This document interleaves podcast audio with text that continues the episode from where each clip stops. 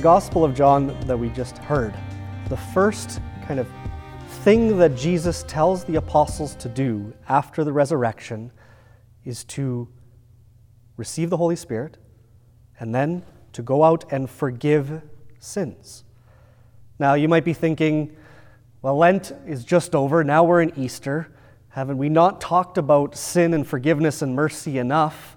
Let's move on to the resurrection and to the glory of heaven and the joy and the peace that comes from that. So, why, particularly this Divine Mercy Sunday and this gospel from the Gospel of John of the resurrection of Jesus appearing to the apostles on Easter Sunday night, why is this peace be with you immediately paired with forgive sins and the need for forgiveness for our sins? Why is the resurrection, why is salvation, our redemption, heaven, tied intricately with forgiveness and mercy? Part of it, I think, is our struggle with the idea of judgment. As Christians, I don't think judgment is what most of us believe it to be. When we think of our judgment, I think the image that often comes to mind is St. Peter standing at the pearly gates waiting for us to line up and come and to make a judgment and look at our life and go, yes or no. Or we think of the idea of a judge in their judgment seat, waiting for the gavel to fall to make the decision as to whether I'm good or whether I'm bad. This is not judgment according to Christ. Judgment in law is the idea that we hear all the time innocent until proven guilty. But judgment in faith is guilty until made innocent. Jesus knows that we are guilty, sometimes even before we know. Just look at the Easter stories Judas, St. Peter. Jesus tells them before they even know what they're going to do that they're going to betray him or deny him. He knows they're guilty before they even realize that they're guilty. That doesn't keep him from banishing them away. It doesn't make him damn them to hell because he knows that they are guilty. See, in law, you face judgment so that you can face and accept the consequence of whatever choice you made. In faith, we face judgment so that we can receive the healing and salvation that we need. This is what we're being drawn into. And so, because of that, it's not about facing punishment for my vice, for my sin that I've done wrong. Facing judgment is about moving from vice to virtue, allowing God's grace to change my guilty soul into an innocent one made for heaven. This is why, while we are still celebrating Easter, we hold this together. That we rejoice at the promise of salvation, the peace of the resurrection, but at the same time remember what it took to get there the cross for the forgiveness of our sins. So, as Catholics, when we think about the sacrament of confession, this is what we need to remember. When we think of the temptation to maybe go, I can go to God to receive forgiveness. I don't need to go to the sacrament. Yes, forgiveness comes from God. As we hear in the gospel, Jesus gives the ability for the apostles to offer forgiveness. It comes from God. But we can't just move towards the love and compassion that are felt after the fact.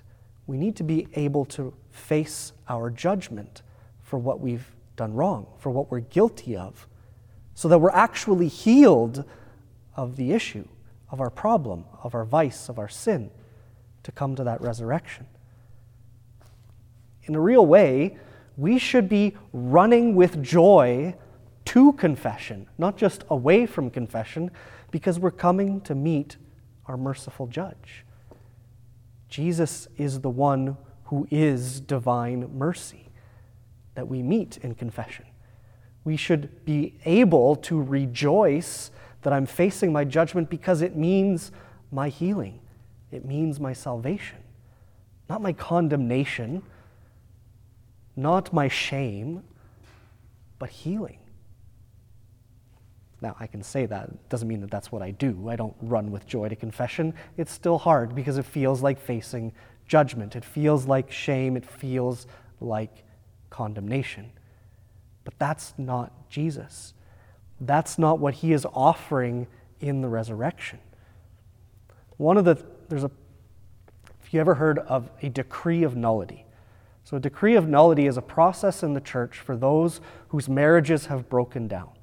And what the church does in a decree of nullity is she examines the relationship of this husband and wife to see if anything was missing or broken prior to and including the wedding vows, to see if this marriage never fulfilled what it was supposed to be and it was declared null, meaning they would be free to enter into marriage again because the first one was not considered valid.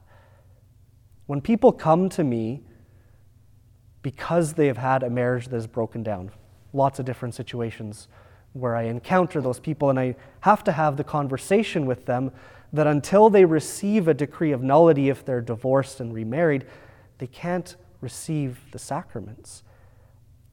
To me, their response is often embodying what our regular response to judgment is it's not easy for me to explain what it takes because it's a heavily involved process that takes upwards of a year to work through. And it means going back and facing all of the troubles and problems of the past, bringing everything back up.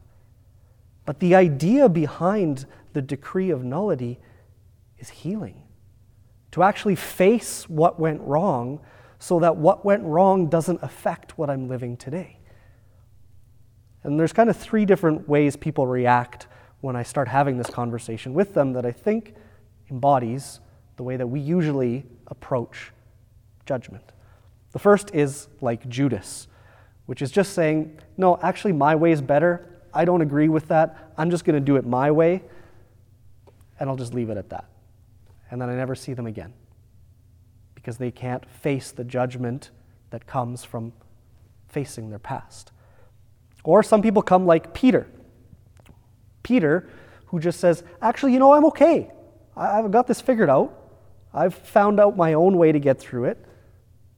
When the reality is, is that he's not. He needs Jesus. Or the other one is Thomas, like the gospel today, where I'm not really sure if this is going to help or why would I really want to go through all of that? To me, that's kind of the way, when it comes to facing our own judgment, that we approach it that way because it feels like condemnation, it feels like shame. And so we either think that we've got it figured out, our way is better, or we say, you know, no, I'm, I'm okay where I am. Or we say, I don't know why I should do it that way But divine mercy is Jesus drawing us into himself for the sake of our salvation. St. Faustina, who received this vision, this appearance of Jesus as divine mercy, she says, The greater the sinner, the greater his right to God's mercy. The greater the sinner, the greater his right to God's mercy. It's not earned, it's given. It's a gift offered from Jesus himself because he knows we're guilty even before we know we are. But he wants to bring us to innocence, he wants to heal us. So Easter is about salvation through the gift of the Holy Spirit that we receive in baptism. But Jesus needs to take away from us everything that would prevent us from receiving that gift which is our sin. And so, even as we rejoice in Easter, we still see the cross because we need to be reminded that the way to salvation is through the cross. Salvation means to be kept safe, to be kept whole, to be freed from the consequence of our choice. There's a silent prayer that us priests pray at the altar right after we've received communion. When we receive the host, we pray silently, May the body of Christ keep me safe for eternal life. And then from the chalice, May the blood of Christ keep me safe for eternal life. We willingly face our judgment so that we can be kept safe for eternal life. Jesus asks the apostles to go out and forgive sin so that the gift of eternal life, of salvation, promised at Easter, might be kept safe in every soul that it has been given to. We hear from St. Peter today. He says, You are receiving the outcome of your faith, the salvation of your souls. And that salvation comes from the mercy of God, offered to us in forgiveness of sins. So, as Christians, let's not look at judgment, let's not look at our sin the way that the world would, which is I have to face consequence, I have to be judged for what I've done wrong and face the punishment. No. We run with joy to our judge because the more that we run to our judgment, the more that we are healed, the more that we are saved. Because Judas ran away, and Judas imposed his own condemnation on himself, rejecting God. Peter ran to Jesus. St. Thomas runs to Jesus. And through that, through him, they are healed. Peter is forgiven for his threefold denial.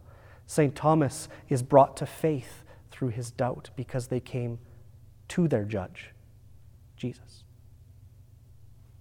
Rejoice at this gift. And let us embrace our judgment as a hopeful experience, as the way to our salvation.